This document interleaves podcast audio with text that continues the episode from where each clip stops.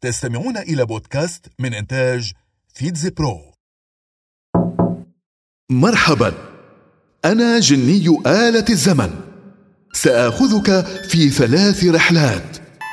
رحلات في شتى البلاد. حدثت فيها أحداث في مثل هذا اليوم بالذات. 1932 مرحبا. أنا سياسي ودبلوماسي عربي سوري. كنت أول رئيس للجمهورية العربية السورية بيتم انتخابه وليس تعيينه. حدث هذا التعيين بمثل هاليوم. أنا محمد علي العابد وأنا ثامن حاكم. منذ سقوط الخلافة العثمانية في سوريا. وكنت أول من حصل على لقب رئيس الجمهورية السورية. فجميع من سبقوني لقبوا برؤساء الدولة وليس الجمهورية. ولكني عندما تسلمت الرئاسة كنت طاعنا في العمر. فكنت قد تجاوزت في حينها السبعين من عمري. ولذلك كان يراني البعض ارستقراطيا دمشقيا. كانت سياستي دبلوماسية جدا. فكنت محايدا. ولدي علاقات جيدة مع الانتداب البريطاني والكتلة الوطنية. ولكني استقلت من منصبي بعد أربع سنوات فقط من تسلم الرئاسة بسبب كبر سني. 1770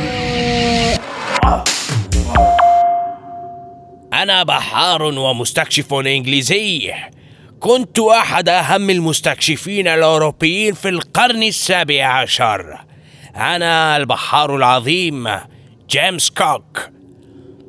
كنت أول من اكتشف الحيد المرجاني العظيم على سواحل أستراليا وكان ذلك في مثل هذا اليوم. ففي الوقت الذي لم تكن تعلم أوروبا سوى الأساطير عن الجزء الجنوبي من المحيط الهادئ كنت أعتقد أن هنالك كتلة ضخمة من اليابسة تنتظرني. فقررت أن أنطلق في رحلة استكشافية بحرية للبحث عن اليابسة. قمت بثلاث رحلات في المحيط الهادئ. ولا تتصور مدى فخري وسعادتي. عندما عدت إلى وطني وأنا أحمل في جعبتي الكثير والكثير من المعلومات والخرائط التي قمت برسمها لتلك المناطق التي اكتشفتها. لقد وصلت إلى أماكن لم يصدق أحد بوجودها. 786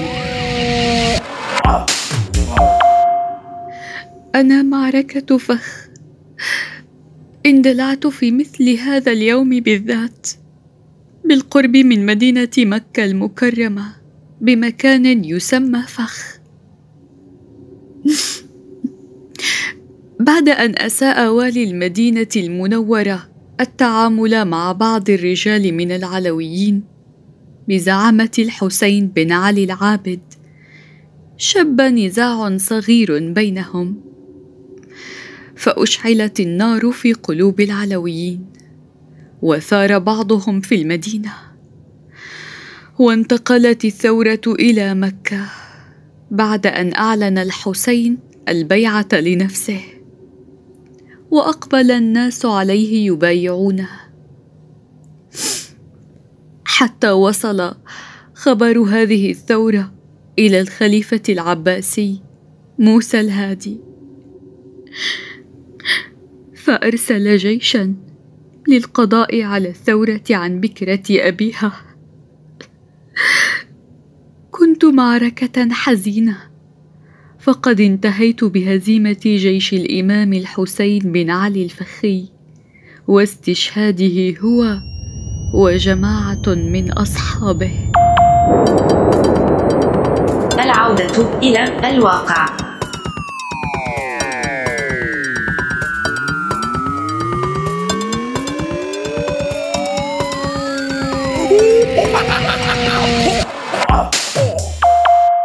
استمعتم إلى بودكاست من إنتاج فيتزي برو.